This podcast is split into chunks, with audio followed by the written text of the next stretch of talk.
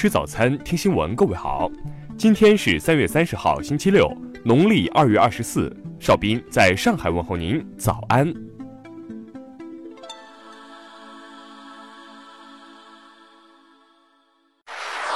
首先来关注头条消息。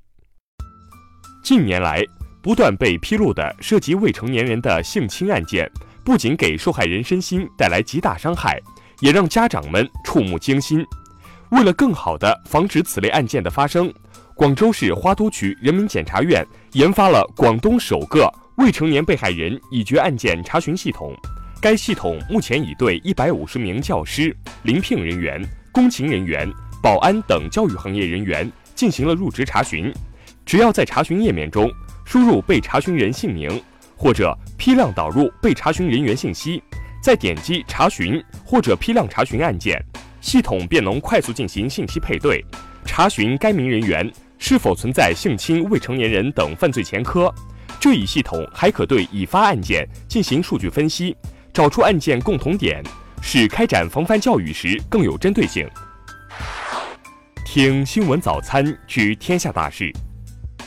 国家发改委昨天下发通知称，自四月一号起，将降低成品油价格、一般工商业电价、天然气基准门站价格、天然气跨省轨道运输价格。为进一步加强对资本市场投资者保护工作的组织领导，证监会成立投资者保护工作领导小组，易会满任组长。据统计，二零一八年。四大银行共计实现净利润九千四百九十四亿元，平均每天赚二十六点零一亿元。二零一八年，市场监管总局督促指导各地进一步加大广告监管执法办案力度，共查处虚假违法广告案件四点一三万件，罚没金额七点五八亿元。四月一号起，一般纳税人发生增值税应税销售行为或者进口物货。税率从原来的百分之十六下调至百分之十三，原适用百分之十税率的，则下调至百分之九。玉兔二号月球车已于昨晚二十时二十八分自主唤醒，将按计划开展第四月昼工作，继续实施巡视科学探测任务。二月份全国共销售彩票两百三十四点一二亿元，比上年同期减少二十二点四八亿元。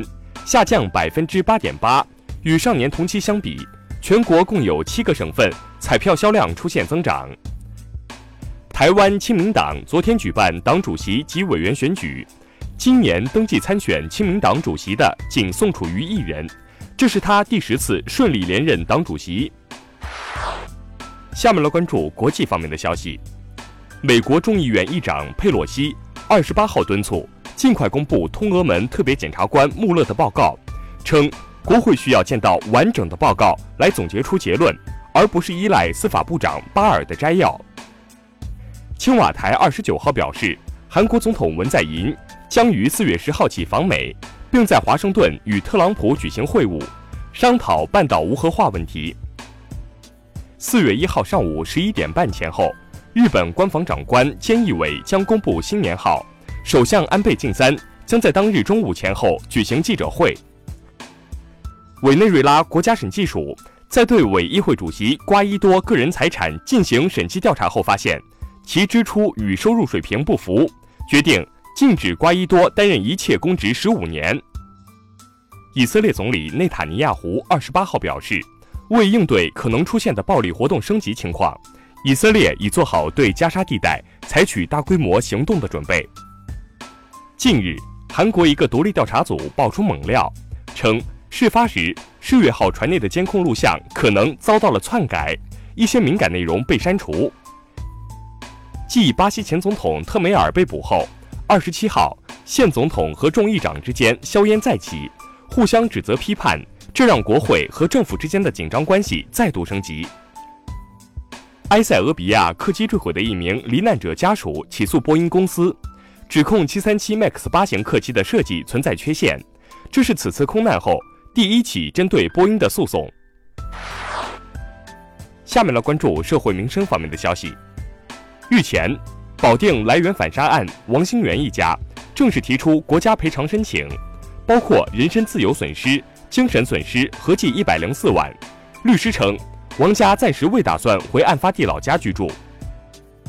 近日，宜昌一男子饮酒驾驶，还是一名二进宫的瘾君子。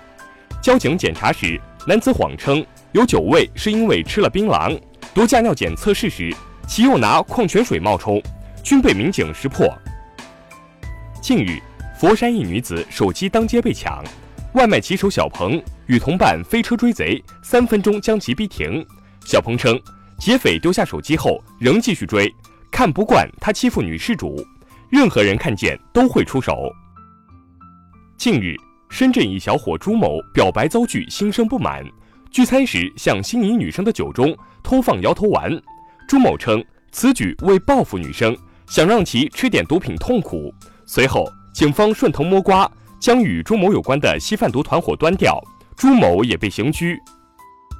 近日，昆明警方打掉一涉黑团伙，该团伙成员纹身，拿砍刀在社交媒体上发布视频，招募法律知识欠缺的年轻人，并且入会还需缴纳三百到五百元不等的会费。最后来关注文化体育方面的消息。中国足协昨天发布入籍球员管理办法，要求入籍球员当赛季不得转会，要唱国歌、学党史。昨晚，二零一九赛季中超联赛重燃战火，泰达以四比三战胜富力，获得赛季首胜。法国新浪潮著名导演阿涅斯·瓦尔达昨天去世，享年九十岁。据香港媒体报道。《哈利波特与魔法石》的英文出版全球只有五百本，其中一本日前在拍卖会上以六点八八万英镑售出。以上就是今天新闻早餐的全部内容，请微信搜索 xwzc 零二幺，也就是新闻早餐拼音首字母再加数字零二幺。如果您觉得节目不错，请在下方拇指处为我们点赞。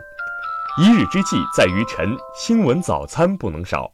咱们明天不见不散。